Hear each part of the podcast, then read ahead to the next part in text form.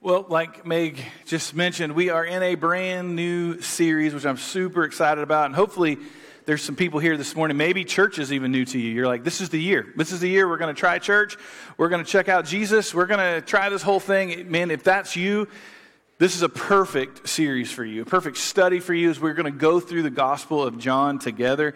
What an incredible book this is. And so, if you have your Bibles, this is going to be definitely one of those series you're going to want to have it out in front of you uh, this morning, especially because we got a lot to cover. Uh, chapter one is super rich, and we've got a lot to go through, and we're going to be referring back to. We'll read it; it'll be on the screen um, at least the first time around. But then, as I refer back, you're going to want to probably look at it in your Bibles, and so have those ready if you don't mind. You can pull out your phones as well, your um, iPads, whatever it is you got, um, and have those ready as we dig into this new study together.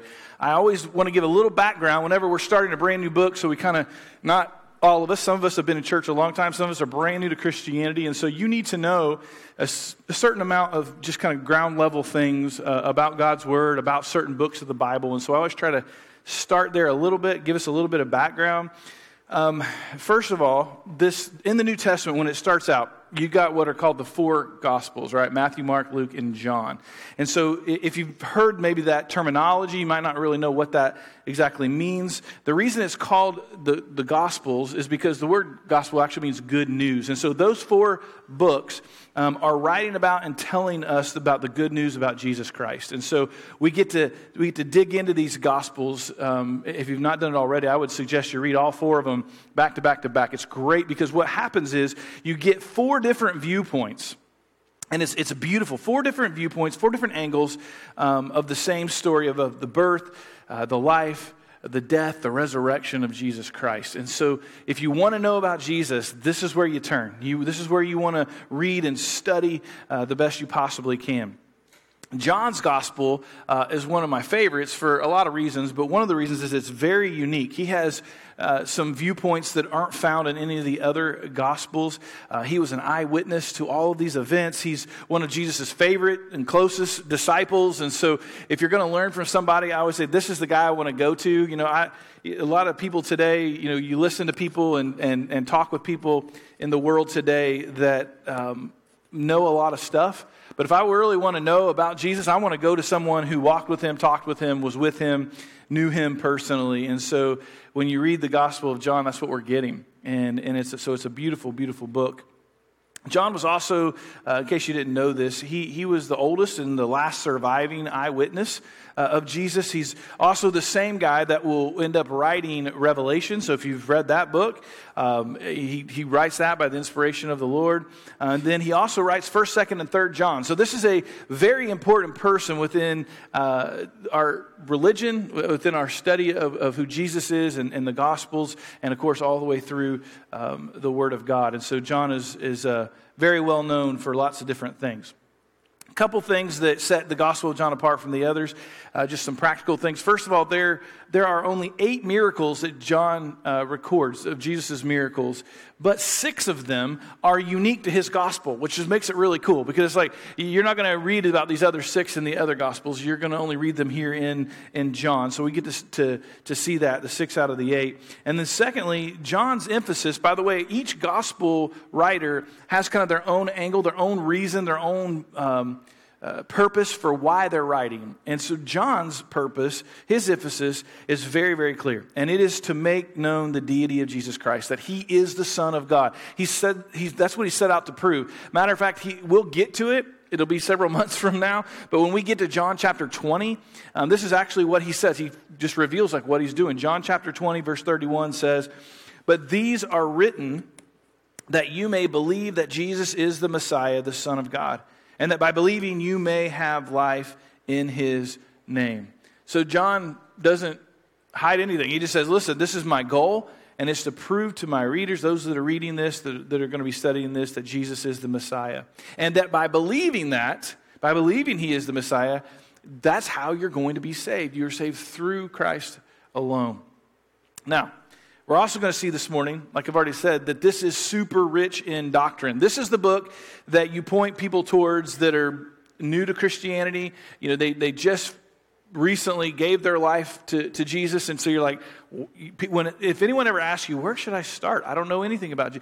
Point them to the book of John because there's so much doctrine. There's, a, there's all kinds of little sayings about the book of John. A lot of people will, will talk about how it's super, super shallow enough to where people can really understand, but it's also so deep. It can go as deep as you want to go. So it really has these two different sides to it. Uh, so it's good for anyone to read, but especially a new believer, uh, to teach them the correct doctrine uh, especially about Jesus from the beginning, because you have to know who Jesus is and who Jesus isn't if you're going to follow him. This is a problem that so many people run into. They don't really know Jesus. They know about Jesus, they hear things from other people about Jesus, and then they start trying to live their life and they get way off course because their view of Jesus is wrong.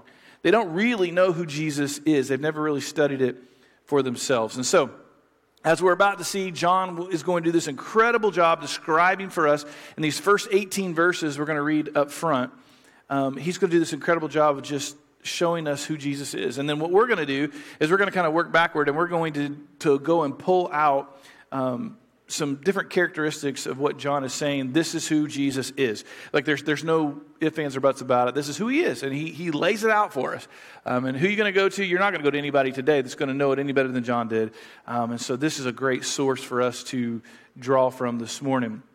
So lots of scripture to cover, lots to get done here. So we're going to be moving kind of quickly. If you have to go back and rewatch it, go for it. Um, I'll do my best, but I also want us to get uh, through this in a timely manner this morning. Um, but it is a very rich uh, first chapter uh, of this gospel. So, first 18 verses. Here we go. John chapter 1, verses 1 through 18. He says, In the beginning was the Word, and the Word was with God, and the Word was God. He was with God in the beginning. Through him all things were made. Without him nothing was made that has been made. In him was life, and that life was the light of all mankind. The light shines in the darkness, and the darkness has not overcome it. There was a man sent from God whose name was John. Now, I don't want to confuse you there. It's not that John wrote this. What he's referring to here is John the Baptist. So, as we move forward here, this is John the Baptist that we're talking about. He came as a witness to testify concerning that light so that through him all might believe. He himself was not the light, meaning John the Baptist. He came only as a witness to the light. The true light that gives light to everyone was coming into the world. He was in the world, and though the world was made through him, the world did not recognize him. He came to that which was his own, but his own did not receive him. Yet to all who did receive him, to those who believed in his name, he gave the right to become children of God Children born not of natural descent, nor of human decision or a husband's will, but born of God. The Word became flesh and made his dwelling among us. We have seen his glory, the glory of the one and only Son who came from the Father, full of grace and truth. John testified concerning him. He cried out, saying, This is the one I spoke about when I said, He who comes after me has surpassed me because he was before me. Out of his fullness, we have all received grace in place of grace already given. For the law was given through Moses, grace and truth came through Jesus Christ. No one has ever seen God but the one and only Son, who is himself God and is in closest relationship with the Father, has made him known. So, here we have John writing to in the first century, which is important to understand because first century language is going to be the Greek language. Um, and now he's going to use a word in Greek here, in the Greek language, that is in the first verse multiple times. And it, in this word is so important because it's going to communicate a lot of information about Jesus. This is why it's so important. I tell you, not just read the Bible, just face value, okay, yeah, I read it, but to have a commentary. Have something else alongside with you that can help you define. Most of us, I would say, in this room, uh, maybe there's some of you, but most of us in this room are probably not fluent in Greek or Aramaic or Hebrew. And so when you are reading things in Scripture and you come across certain moments or words or things, it's so powerful to be able to have something there that can help you define some of these words and understand exactly what's being communicated. And so, because John says in the beginning was the word, in Greek, that the actual the word was there, uh, it, it's in the form that means to be. So what he's actually saying He's meaning this is a continuous action, right? So it just literally means in the beginning the word was and is and always has been. So much more is being communicated there than what the English language can communicate. And the Greek word here, which is maybe even more important for us to understand, for the word word, W O R D, is the word logos. Logos. And he is going to use this word logos a few times in this verse here. In, when he says it, he says, In the beginning was the word logos, is what he means there. And the word logos was with God. And the word logos was God. And so, even as I studied this passage this last week, I learned for myself just more and more about this word logos. History tells us that this word first appeared by a Greek philosopher named Heraclitus. And so the way that he was using it, 600 BC, so we're going way back, right? Was he said, this is kind of how he was defining it, it to designate the divine reason or plan which coordinates a changing universe. It seems like he didn't really know what to call that, what to call something that is a divine reason or plan which coordinates a changing universe. And so he uses this word logos. Plato comes along, another Greek philosopher. He's trying to explain this meaning of logos in 400 BC, still a long time ago. And he uses it to mean behind everything is a thought. Then comes Philo, who's a Jewish philosopher born in 25 BC, so he's during the time of Christ, right? He took what Plato said and he takes it a step further and he says, behind every thought is a thinker. Now, what they're trying to express is logos. Now, we might refer to it uh, today as intelligent design, right? Or uh, when we look around, and, and, we've probably said, you may have said this to other people, that you're trying to um, win to Christ. You, you know, how can you see all these things and see so much order and see so much beautiful design, so many things in the world? How can you see all this and think that there's nothing behind that? That there's, there's no designer, there's nothing that is perfect behind, there's no God? How can you say that? And so, what they're trying to do is express that in a way, and this word logos is what they're, they're using. Now, why do we care about what these Greek philosophers think? Because John is using a term here that was relevant in his day to communicate who Jesus is to the people of his day. So, in order for us to truly understand what John is saying here, we have to step back into the first century and we have to see the depth of the meaning of this word. What John is saying, John comes along and essentially says this For centuries, you guys have been talking about the great intelligence and reason of the universe, and I'm about to tell you who it is. This is how big it is. Not what it is. John's saying, I'm about to tell you who it is. And he capitalizes the word logos. In our Bibles, of course, it's the word word. That's why in your Bibles, the word there is capital W, because it's a person. This is what John's trying to communicate. In the beginning was the word, capital W, logos. And the word, capital W, was with God. And the word, capital W, was God. John is actually teaching his first century readers, and of course of us, several things about Jesus in these first 18 verses and he's not going to even call him Jesus. He's not even going to refer to him as Jesus all the way until verse 17. And so we're going to have to work, you have to kind of work backward here. You get to verse 17, you're like, oh, if you've never read this before, oh, Jesus is who he's talking about. So now I go back and I reread this, and now it makes complete sense to me, or at least I understand it completely uh, differently now. So the first thing, we're going to go through and pull some of these out. The first thing that John teaches us about Jesus here, which is super important, is that Jesus is God. Jesus is God. In the beginning was the Word, and the Word was with God, and the Word was God. In other words, Jesus is God, but He's also different. He is with God, and He is God. God is one God in three persons. It's called the Trinity. We do not have time this morning to dig deep into the Trinity. It's very hard to understand anyway for all of us, but God reveals himself in three persons, but he is a singular God God the Father, God the Son, God the Holy Spirit. So when we speak of Jesus, we are speaking of the second part of the Trinity. Hebrews chapter 1 verse 3 says it like this is the Son is the radiance of God's glory and the exact representation of his being. So Jesus is the divine expression of God. Now, this is important because there are religions out there. There are lots of things out there that will communicate something different. They'll say, ah, oh, Jesus is a God. And there are religions that even will have changed, and they they don't use the Bible. They've of come up with their own little manuscripts, and they, they will change this and make it say, and was a God. They add a in there because they've got to do that to be able to make their religion work. What was originally communicated is no, it's not, he's not a God, he is God. So, very important that you understand that. Then John tells us here the second thing is that Jesus is creator. It says, through him all things were made. Without him nothing was made that, was, that has been made. I'm amazed at how many people don't know this about Jesus.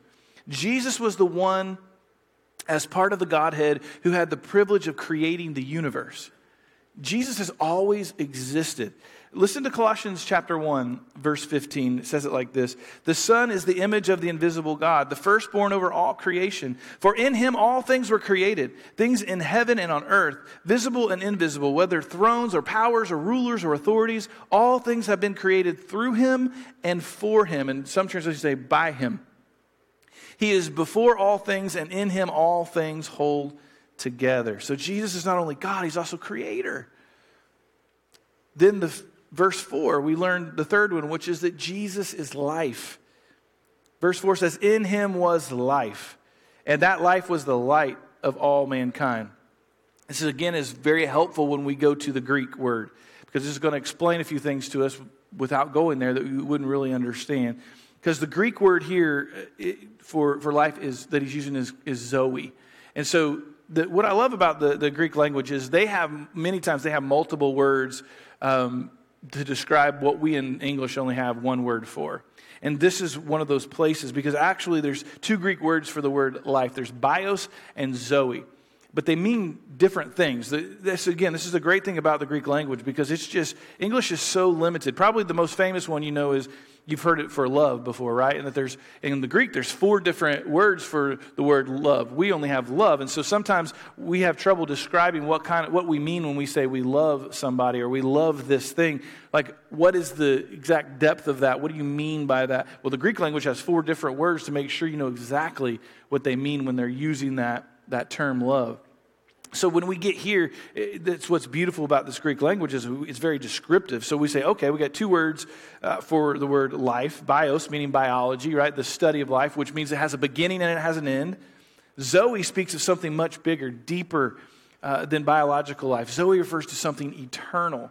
And it's, the, and it's the word Zoe, by the way, that is most often referred to in the New Testament when it refers to our relationship with Jesus. That in Him we have life, Zoe. We have eternal life. This is not life small amount of time. This is forever. So what Jesus offers us is more than bios, more than breath, more than just physical existence. He offers us life, something that lasts forever that transcends our time here on earth. So he uses the word Zoe here because he wants us to realize that Jesus in Jesus that we have life, and also that without him, the opposite is that we are dead. And not only dead, but he talks about next here, we're in darkness. We are in darkness. That's why John describes Jesus next as light. That's the fourth one. Jesus is light. John describes it in many different ways in verses 4 through 9. But I'll read it to you again. I want you to listen for this word light. In him was life, and that life was the light of all mankind. The light shines in the darkness, and the darkness has not overcome it. There was a man sent from God whose name was John. Again, this is John the Baptist there. He, was, he came as a witness to testify concerning that light, so that through him all, must, or all might believe. He himself was not the light, he came only as a witness to the light. The true light that gives light to everyone was coming into the world. And as we go through this gospel over the next several months, we're going to see time after time Jesus referring to himself as the light. And John wants us to know that Jesus came to overcome the darkness. And so he is the light. The fifth one is Jesus is Savior. Super important. He wants us to understand this obviously as well.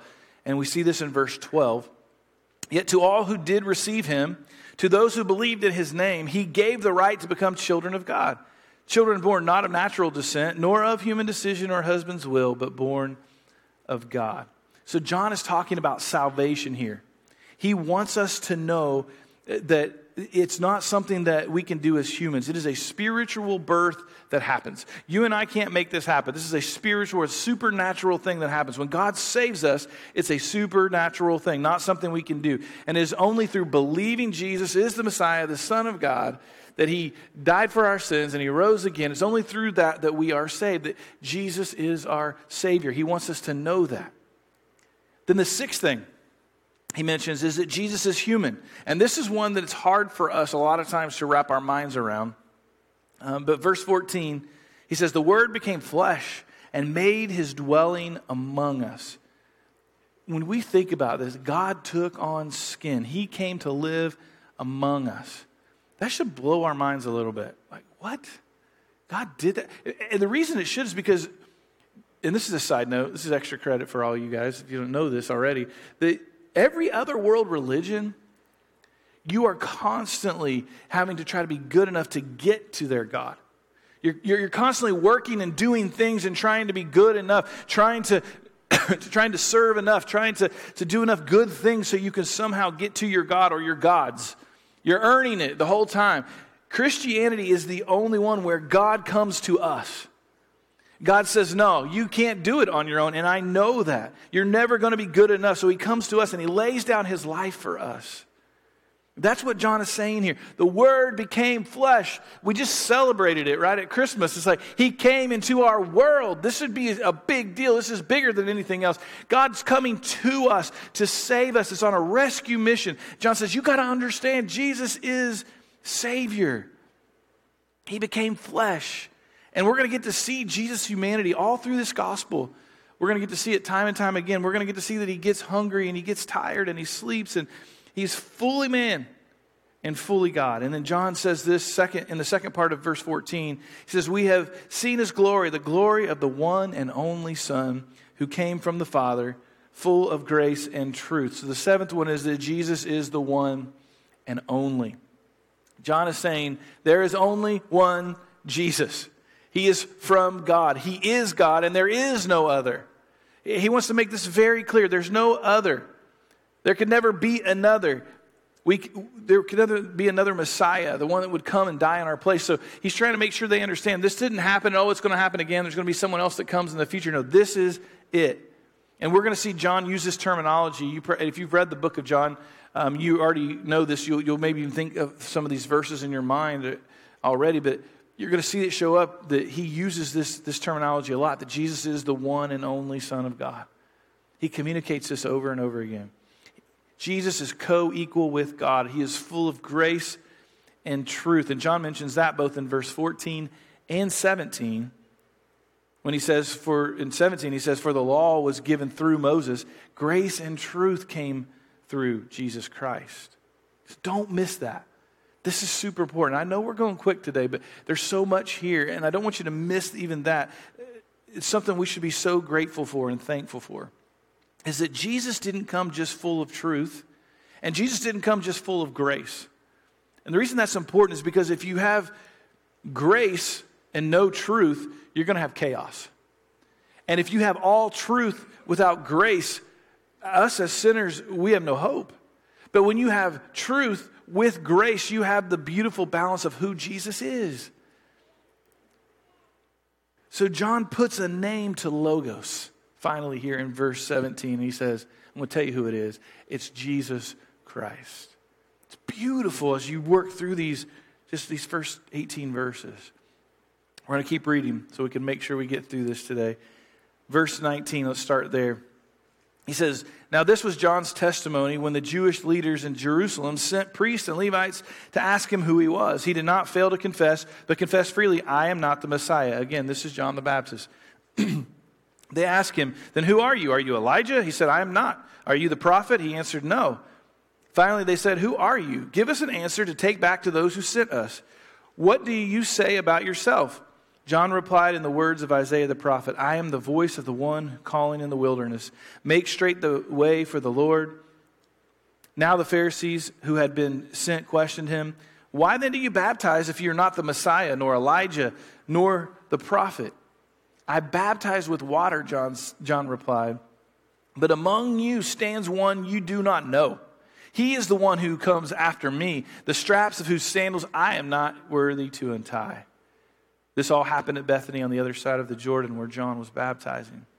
So now, John the Baptist was the one, if you don't know this, he was the one that was to come and prepare the way for Jesus. That was his job, that was, that was his mission in life. And if you read through Scripture, you'll know that as far as human side of Jesus goes, he's about six months older than Jesus. He's he's the cousin of Jesus, and Jesus has not yet been revealed as far as his public ministry goes at this point.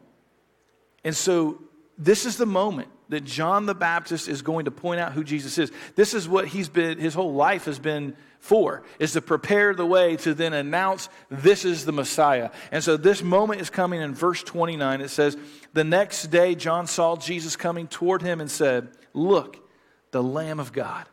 who takes away the sin of the world. This is the one I meant when I said, A man who comes after me has surpassed me because he was before me.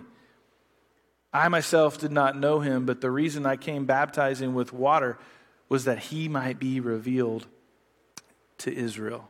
Now, it's important to understand John's baptism. Okay? Jesus has not even been introduced to the world yet, let alone died for the sins of the world and, and been resurrected, right? And so if you think about that, you think, well, then, well, when we baptize today, we identify with the finished work of Jesus Christ, right? His death, burial, and resurrection. So why was John baptizing people if none of that has even happened yet? This seems kind of weird. Why would John be doing that? It's because John's baptism was a baptism of recognizing the need and looking forward to the Messiah. Just like now, we baptize looking back to the cross, right?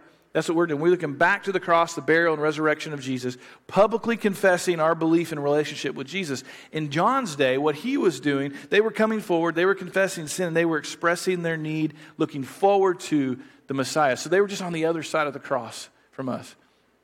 And John was showing them this is this is what is coming and what you're going, you, the Messiah is coming, the one that's going to save you. And so as John sees Jesus coming in verse 29, he says, Look, the Lamb of God who takes away the sin of the world. Incredible moment in time. Let's continue. Verse 32. Then John gave this testimony.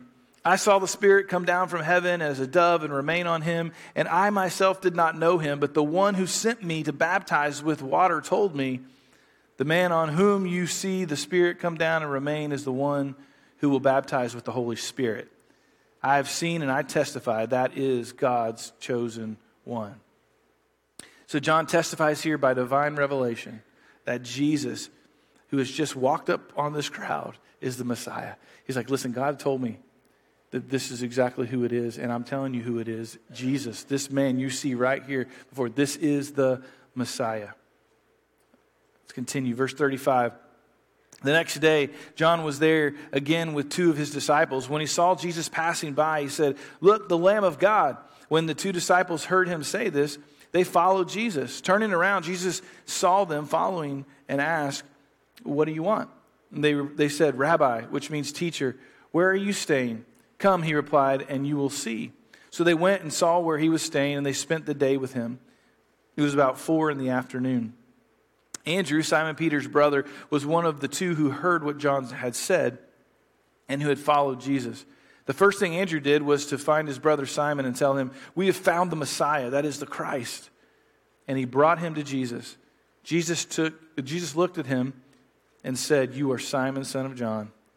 You will be called Cephas, which, when translated, is Peter.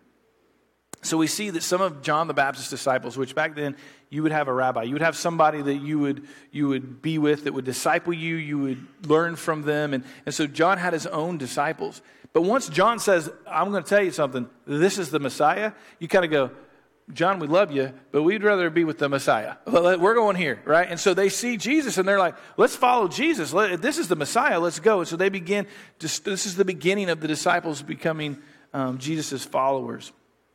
And so then Andrew goes, he gets his brother Simon, he brings him to Jesus, and Jesus literally calls him by name.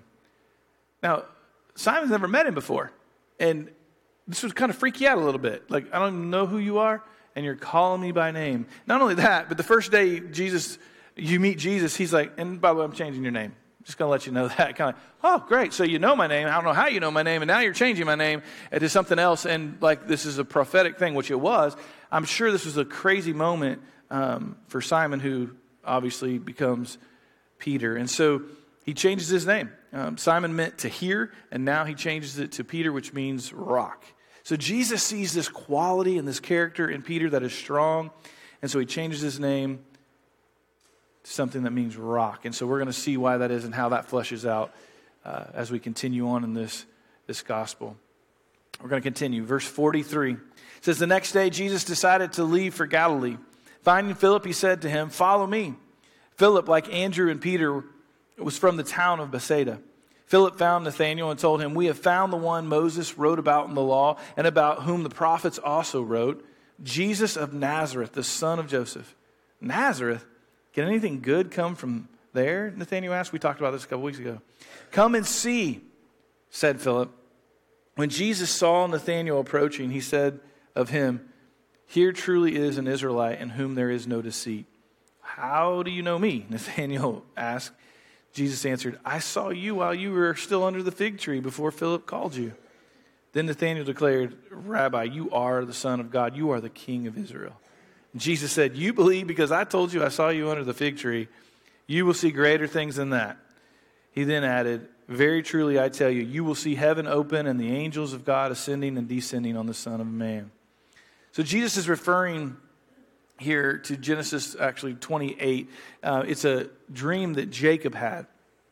And he's, he's saying to Nathanael essentially, Wow, you ain't seen nothing yet, dude. Really. I mean, I, I know you're, you're already convinced um, because I, I knew who you were. I knew your name. And then, you know, not only that, I knew that there was no deceit in you. Like, I knew you were a good person. And you're kind of like, how does he know that? And, oh, and what? You knew I was out over there under a fig tree. Oh, yeah, it didn't take a whole lot for Nathanael. He's like, he's good to go. Jesus is like, if that's all you need, that's great. But I'm going to tell you, you're going to see some stuff that's so much greater than that. And so, this dream that Jacob had in, in Genesis 28, what he does, he sees this stairway to heaven and on which angels are ascending and descending. And the point here is that this connection from heaven to earth, the stairway, is Jesus Christ himself. The one that closes the gap, the bridge between God and man, is Jesus. So Jesus is saying to Nathanael, just wait.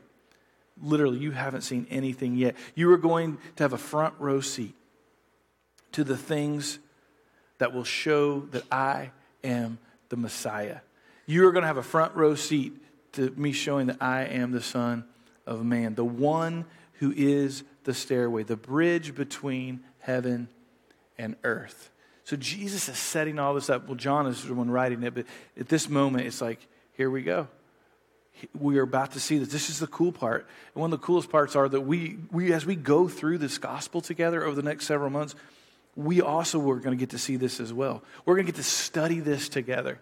We're going to get the opportunity to see time and time again Jesus show up and do things that we're going to be blown away by. My goal, my hope, my prayer as we go through this gospel together is that it is going to change us, that it is going to convict us that it's going to challenge us in ways that maybe we've never been challenged before. That we, as we read the very words of Jesus, as you go through this gospel, we're going to read the very words of Jesus. We're going to hear from a man named John who walked with Jesus. He's going to explain it to us. And then we're going to have to figure out how do I apply this to my life? Because if he is all these things, these seven things even, and so much more, if I believe that's who he is, then there's some things that I need to do as his follower. And maybe you've never placed your hope and faith and trust in Jesus Christ from the beginning. Maybe you've never declared him as God, as your Savior. That's the hope. We already read it, right? In, in, chapter 20. That's, that's why John is writing this. His goal was that people would read this and go, just like Nathanael, I believe. I believe. And I want to follow you all the days of my life. That is my hope and prayer as we study this, this scripture together, as we study this book together is that we're just going to be blown away at the power, the grace, the love of Jesus. And it is going to then get into our hearts and our, our minds, into our being, and we're going to say, I just want to be more like that. And not only that, that we're going to be encouraged. Because here's the thing, and we this is this is how we're going to segue even into our our celebratory time. Is this we've been saying this from the beginning that when Jesus gets involved, when Jesus, who we just read about, when he gets involved, it changes things. All of a sudden, we go from just doing the natural things and only being able to do the things in the, in, in, as human beings in the natural world. We now get to enter into what is called the supernatural. We now get to be a part of things that can only happen when Jesus gets involved. But that's the cool part is he invites us into this and he says, listen, if you'll trust me, if you'll trust me, if you, and we, we're going to read these stories, we're going to read these miracles, you'll see time and time again, when people put things in the hands of Jesus, miracles happen. When we try to do things on our own, miracles don't happen, we fail. We've been challenging each other over the last several months. We said, listen, we want to sacrifice. We believe that part of our goal, and we're going to read about it here in this, this gospel as well, is to spread the gospel message to go tell people about who Jesus is, to do what John's doing here, but to do it with our voices and, and go into our community. He's placed us here for a reason. We are in this church together for a reason. You're not sitting beside the people you're sitting beside, going to church with the people you're going to church with by accident. This is orchestrated by God. God's brought us all together. God's given us all jobs and given us all money for a reason. And He's trusting us to use those things for His glory. And so we've been praying and seeking God on this for months now and saying, God, show us, show us what we can give, what we can sacrifice, what we can do, so we can be a part of the generation that reaches the lost in our community. We are out of room with our children's area and our youth areas. God, you are blessing us. We don't want to sit back and, and be afraid. We want to step out into the unknown, into the supernatural, and say, God, if, show up. We know we can't do this unless you show up. And we're trying to build this building not so we can flex on the rest of the, the, the whole community that we live in, but so we can say, listen, we believe in the, the next generation, and we're going to provide a place for them where they can easily sit down and learn about the gospel message because right now they can't do it.